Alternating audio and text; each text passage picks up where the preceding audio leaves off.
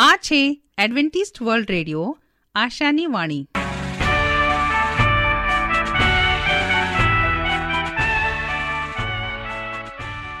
અમારા આજના પ્રસારણમાં તમારું હાર્દિક સ્વાગત છે. આજે તમારા માટે અમે ખૂબ સુંદર સ્વાસ્થિક અને આત્મિક વિચારો લાવ્યા છીએ. પણ તે પહેલા સાંભળો, દેવની સ્તુતિમાં આ સુંદર ગીત.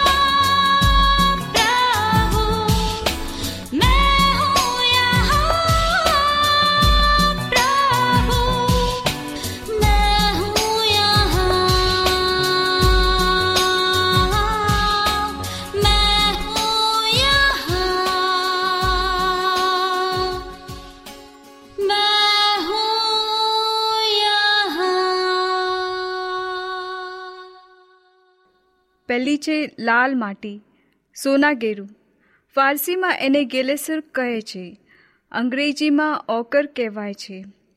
સ્વર્ણને રંગ આપવામાં સોની આનો ઉપયોગ કરે છે. તેમાં લોહ એટલે કે આયનનો અંશ સારા પ્રમાણમાં રહેલો છે. ધીમા શેકી લેવાથી એના દોષો દૂર થાય છે. આ રીતે શુદ્ધ કર્યા સિવાય સોના ગેરુનો ઉપયોગ કરવો નહીં.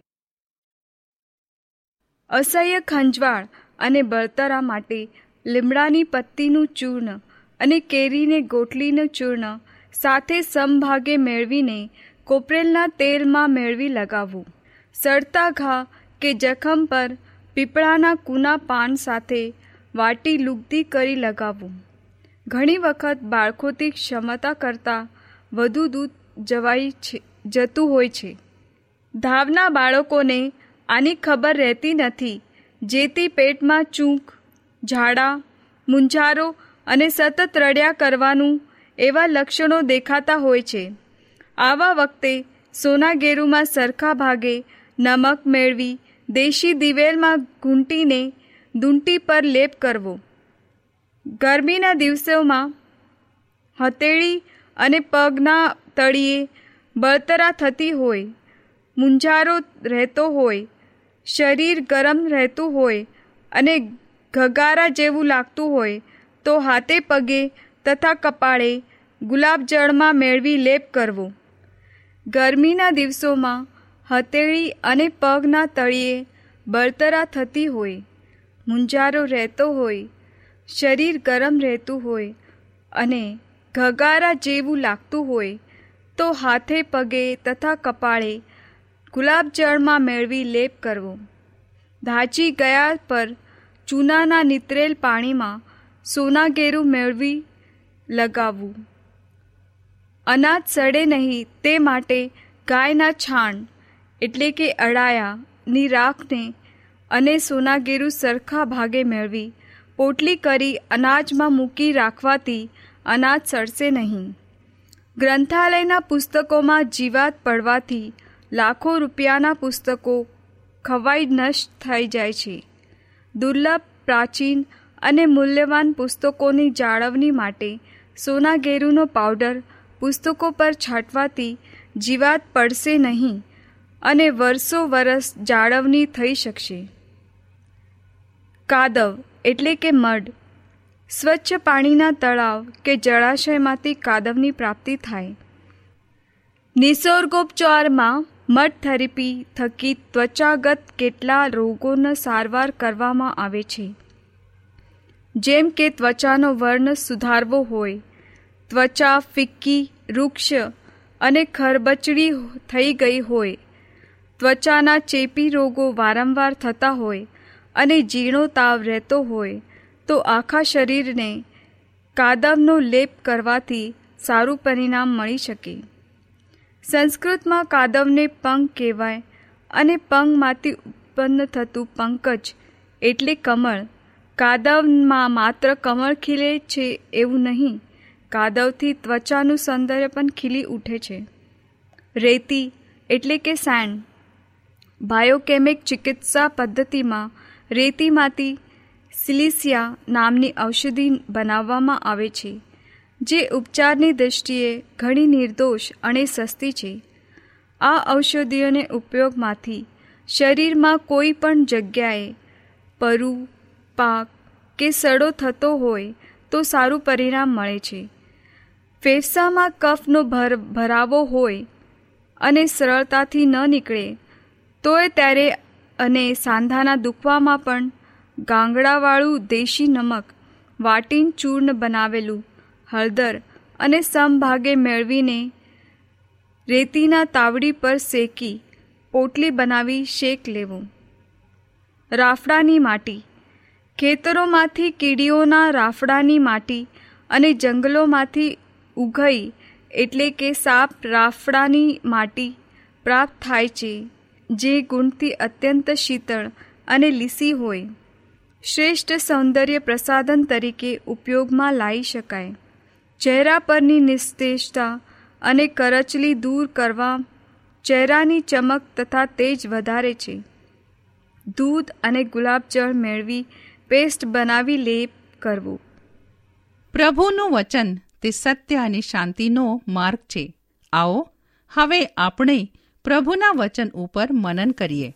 હું રાજુ ગાવિત આજનો ગુજરાતી ભાષામાં દેવનું પવિત્ર વચન તમારા સુધી પહોંચાડનાર અને આજનું વચન સાંભળનાર સર્વનો હું ઈસુ ખ્રિસ્તનમાં નામમાં આવકાર કરું છું. આજે આપણે દેવના વચનમાંથી શીખીએ કે દરેક મનુષ્ય અને સંસાર, ધર્મ, જાતિ આ સર્વને માટે એક સંસ્કૃતિ હોય છે અને ખ્રિસ્તની સંસ્કૃતિમાં ભળી જવું ને તેની સંસ્કૃતિમાં પ્રભાવિત થવું આ એક જ્ઞાનની વાત છે. હવે આપણે બધા કોઈ ખાસ સંસ્કૃતિ અથવા સંસ્કૃતિઓના આપણે તૈયાર થયેલા છે અને તેના ભાગ આપણે છીએ.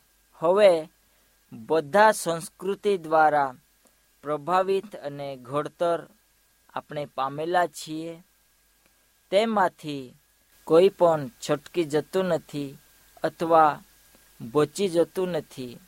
ખરેખર પ્રાચીન ઇઝરાયલની આસપાસની સંસ્કૃતિઓ દ્વારા ભ્રષ્ટ થવાની વાર્તાથી ભરેલા જૂના કરાર વિશે આપણે વિચારીએ છીએ. આપણને શું લાગે છે કે આપણે આજે કોઈ અલગ અથવા સારા છીએ? આપણા જીવનમાં આપણે બદલાન પામેલા છીએ. આપણા જીવનમાં આપણે પાપોને તજ્યા છે. આપણા હોટો જીભોને બોલતા અને દેવના મહાન નામની સાક્ષી આપતા આપણે તેનો આભાર માનતા આપણા સંસ્કૃતિના શબ્દને કેવી રીતે આકાર આપીએ છીએ તે આપણે સમજીએ છીએ. હવે ઈશ્વરનું વચન આપણને એક વિશિષ્ટ સંસ્કૃતિમાં આપવામાં આવેલું છે. તેમ છતાં તે આ એક સંસ્કૃતિ સુધી મર્યાદિત નથી. પણ સંસ્કૃતિ પરિબળો બાઇબલ વિશેની આપણી સમજને અનિવાર્ય રીતે પ્રભાવિત કરે છે. જ્યારે આપણે એ હકીકતને ભૂલવી ન જઈએ કે બાઇબલ પણ વંશયતા, સામ્રાજ્ય અને સામાજિક દરજાની સ્થાપિત સંસ્કૃતિક કક્ષાઓને ઓળંગી લે છે. આ એક કારણ છે કે બાઇબલ કોઈ પણ માનવ સંસ્કૃતિને પાછળ સડી દે છે અને આપણને દરેક સંસ્કૃતિમાં જોવા મળતા પાપી તત્વોને સુધારીને તેમજ તેમનું પરિવર્તન કરવામાં પણ સક્ષમ છે. હવે પહેલો યુહાન, તેનો બીજો અધ્યાય અને પંદરથી આપણે સત્તર સુધી વાંચીએ છીએ. ત્યાં આપણને શીખવા મળે છે કે ખ્રિસ્તી સંસ્કૃતિમાં જગતના વાના તથા જગતની દૃષ્ટિ પ્રમાણે ચાલવાનું આવતું નથી. હવે જગતની અંદર ઘણા એવા અલગ દૃષ્ટિકોણ છે, અલગ જાતની પ્રથાઓ છે, અલગ જાતની સંસ્કૃતિ છે અને તેમના નિયમો છે. હવે, જાતિમાં અલગ અલગ જાતના સાંસ્કૃતિક મનોરંજનો માટે અલગ અલગ સાંસ્કૃતિક બાબતો ગોઠવામાં આવેલા હોય છે. પણ બાઇબલ કહે છે કે આપણા જીવનમાં આપણે જગતની અંદર જે લાલસા છે અને ઘણી બધી સંપત્તિ મેળવવાનો અને અભિમાન રાખવાનો અને દેવ પાસેથી દૂર જવું એ મૂર્ખપણું છે. એટલા માટે આ જગતની અંદર જે સંસ્કૃતિ છે એ બાઇબલ પ્રમાણે ના હોય તો આપણે આપણા જીવનને બાઇબલના દૃષ્ટિકોણ પ્રમાણે ચલાવીએ. જ્યારે યોહાન આપણને એ જણાવે છે કે આપણે જગતના વાનાઓ પર પ્રેમ ન કરીએ અને જગતના વાનાઓ પર આપણે આપણી દૃષ્ટિ રાખીને ના ચાલીએ, તો ત્યાં આપણને શું સમજ પાડે છે? આપણે જગતમાં કેવી રીતે જીવી શકીએ છીએ અને આપણામાં દુન્યવી માનસિકતા કોઈ છે અને કઈ બાબતથી આપણા મનના વિચારો લડે છે? હવે ઈશ્વરના સર્જનના અન્ય પાસાઓથી, જેમ સંસ્કૃતિ પણ પાપથી પ્રભાવિત છે, પરિણામે તો આપણા ઈશ્વરના ન્યાય શાસન હેઠળ આવે છે. હા, આપણી જે સંસ્કૃતિના કેટલાક પાસાઓ આપણા વિશ્વાસ સાથે ખૂબ સરસ રીતે બંધ બેસે છે, પરંતુ આપણે હંમેશા આ બંને વચ્ચેના તફાવત માટે સાવચેત થવાની જરૂર છે. આદર્શપણે જો જરૂર પડે તો આપણા બાઇબલ આધારિત વિશ્વાસે હાલની હયાત સંસ્કૃતિને પડકાર આપવો જોઈએ અને ઈશ્વરના વચનને વિશ્વાસુ હોય તેવી સંસ્કૃતિ નિર્માણ આપણે કરવું જોઈએ. જ્યાં સુધી આપણે આપણામાં કોઈક લંગર રાખ્યો નથી, જે આપણી ઉપરથી આવે છે. ત્યાં સુધી આપણે ટૂંક સમયમાં આપણી આસપાસની વસ્તુઓને આપીશું. ખ્રિસ્તના અનુયાયીઓએ સિદ્ધાંતો તેમજ હિતો માટે વિશ્વથી અલગ રહેવાનું આપણને કહ્યું છે. પરંતુ તેઓએ પોતાના અને વિશ્વાસથી આ વિશ્વથી અલગ રાખવાના નથી. આ તેમના મનના વિચારો છે. હવે તારણહાર માણસો સાથે સતતપણે ભણતા હતા અને ઈશ્વરની ઈચ્છા અનુસાર ન હોય તેવા કોઈ પણ કાર્યમાં તેમને પ્રોત્સાહન આપવું નહીં, પરંતુ તેમનો ઉત્થાન અને આગળ ધપવા માટે આપણી સંસ્કૃતિના કયા કયા પાસાઓ જે બાઇબલના વિશ્વના સંપૂર્ણ વિરોધમાં છે. સૌથી અગત્યનું, આપણા વિશ્વાસને ભ્રષ્ટ કરવાનો પ્રયાસ કરી રહેલા પાસાઓની વિરુદ્ધ આપણે કેવી રીતે અડગ રહીશું? હવે જગતના વાના તથા જગતમાંથી દરેક મનોરંજનની બાબત, જગતનો આનંદ આ સર્વ નરકના ભાગીદાર છે. દેવનું વચન કહે છે, પ્રથમતા તમે સ્વર્ગીય વાનાઓની શોધ કરો. હવે આપણી દ્રષ્ટિ તથા આપણું મન કોયા વાનાઓ પર આપણે વધારે વિચલિત કરીએ છીએ? અને કોઈ બાબત પર આપણું મન આપને ભાર રાખીને દેવ સાથે ચાલીએ છીએ. ઈશ્વર આપણને વિચાર શક્તિ અને તર્ક શક્તિ આપે છે. દરેક માનવીય પ્રવૃત્તિ અને દરેક ઈશ્વર વિદ્યાની દલીલ આપણને વિચારવાની અને નિષ્કર્ષ સદવાની ક્ષમતાને તે ધારણ કરાવે છે. આપણે ગેરવ્યાજબી વિશ્વાસને ટેકો આપતા નથી અને વીતેલા સદીઓમાં તર્ક અને વ્યક્તિવાદના યુગમાં તેમ છતાં માનવી તર્ક શક્તિઓ અને નવીન તેમજ પ્રભાવશાળી ભૂમિકા લઈ લીધી છે.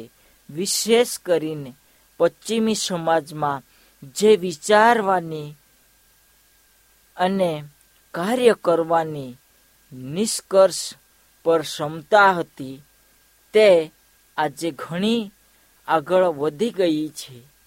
આપણા બધા જ જ્ઞાન સંવેદનાત્મક અનુભવ અને તેના પર આપણે આજે આધારિત છીએ.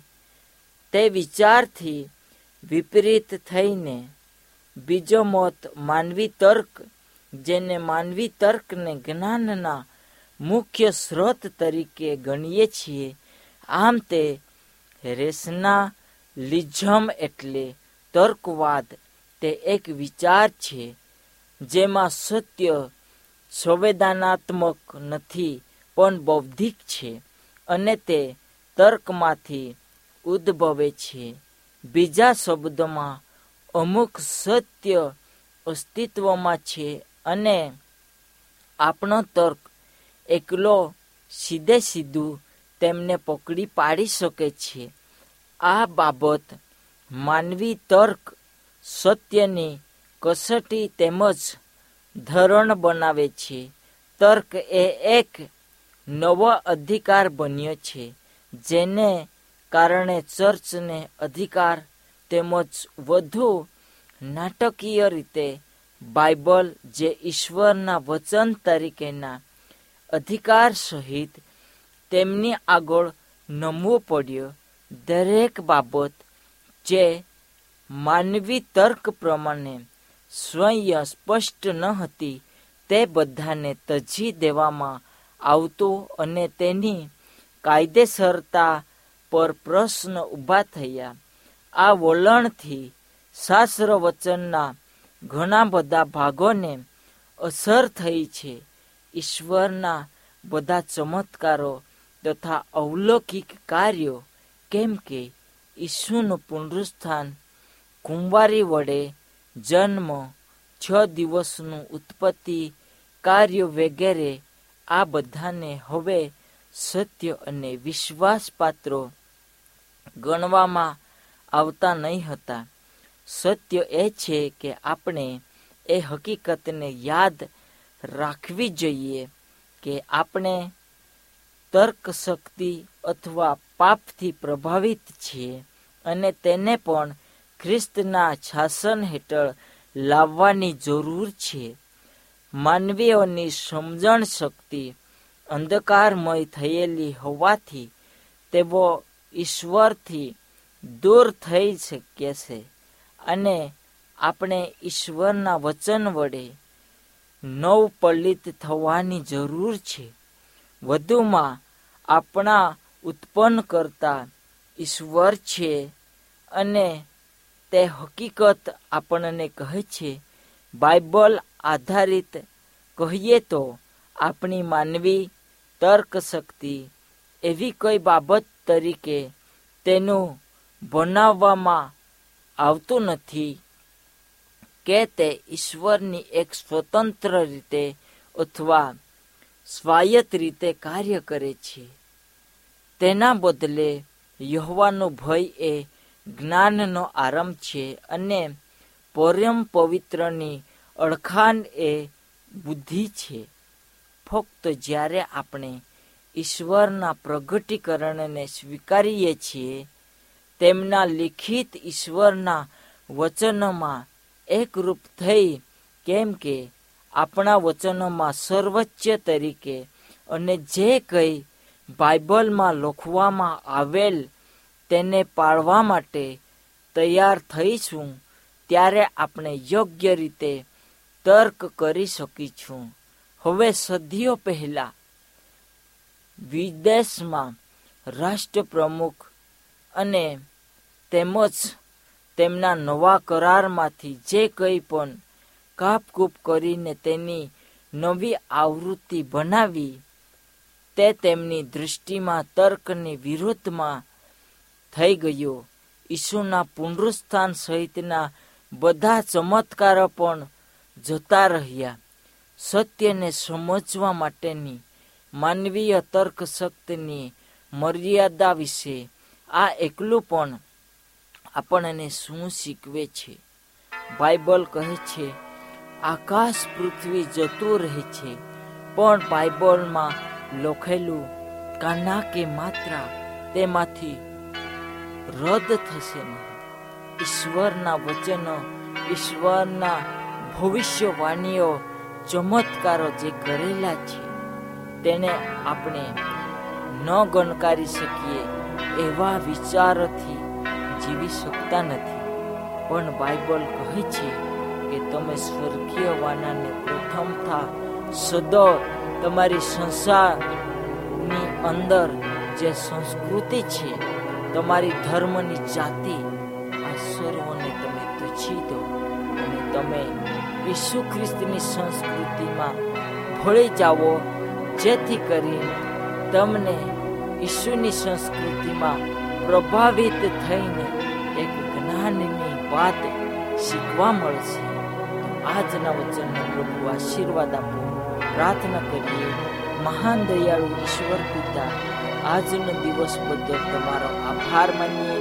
અમે જે પણ શીખ્યા, જે પણ અમે મનન કર્યું છે એ તમારી ઈચ્છા પ્રમાણે અમારાથી જીવન જીવાય. અને પ્રભુ અમે જ્ઞાનની વાતોને મેળવી શકીએ એવું તમે આમેન. સરનામું હજી એક વાર સાંભળો લેશો. Adventist World Radio, post box number એક ચાર ચાર છે સેલેસબરી પાર્ક, પુણે ચાર એક એક શૂન્ય ત્રણ સાત. આ સાથે અમારો આજનો કાર્યક્રમ અહીં જ સમાપ્ત થાય છે. ફરી મળીશું. આજ સમયે આજ મીટર બેન્ડ પર ત્યાર સુધી પ્રભુ તમારી સાથે રહે.